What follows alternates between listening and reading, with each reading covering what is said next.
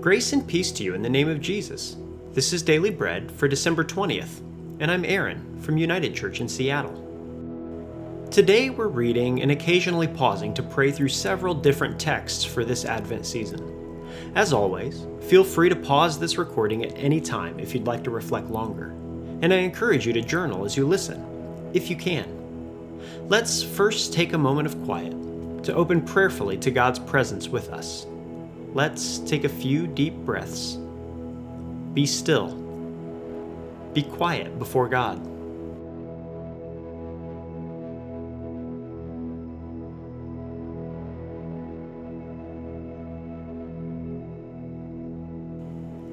Now, let's listen to the reading. As I read, listen for one word or phrase that stands out to you.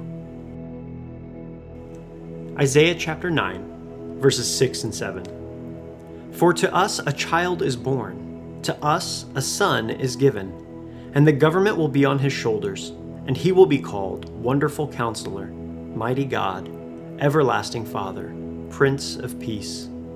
Of the greatness of his government and peace there will be no end. He will reign on David's throne and over his kingdom, establishing and upholding it with justice and righteousness from that time on and forever. The zeal of the Lord Almighty will accomplish this. John chapter 14, verse 27. Peace I leave with you, my peace I give you.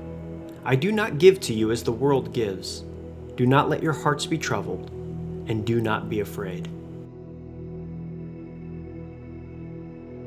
Romans chapter 5, verses 1 and 2. Therefore, since we have been justified through faith, we have peace with God through our Lord Jesus Christ, through whom we have gained access by faith into this grace in which we now stand, and we boast in the hope of the glory of God. Ephesians chapter 2, verses 14 and 15. For he himself is our peace who has made the two groups one and has destroyed the barrier, the dividing wall of hostility, by setting aside in his flesh the law with its commands and regulations.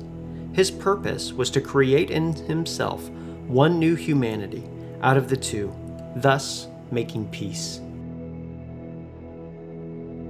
Colossians chapter 1 verses 19 and 20. For God was pleased to have all his fullness dwell in him, and through him to reconcile to himself all things, whether things on earth or things in heaven, by making peace through his blood shed on the cross.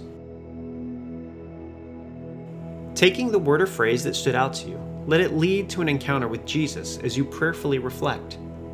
What do you think God is trying to reveal to you in this scripture? Pause, consider this with God, and write it down.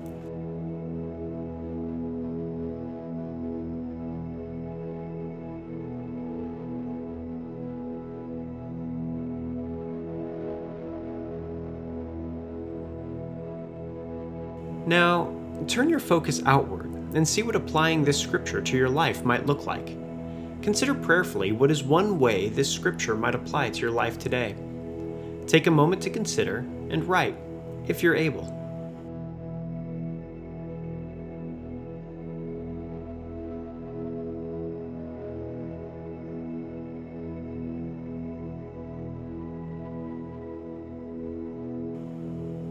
And finally, Take this final pause to devote yourself to God, to seek His refreshing, and commit yourself to following Him. Offer your prayers to devote yourself to God.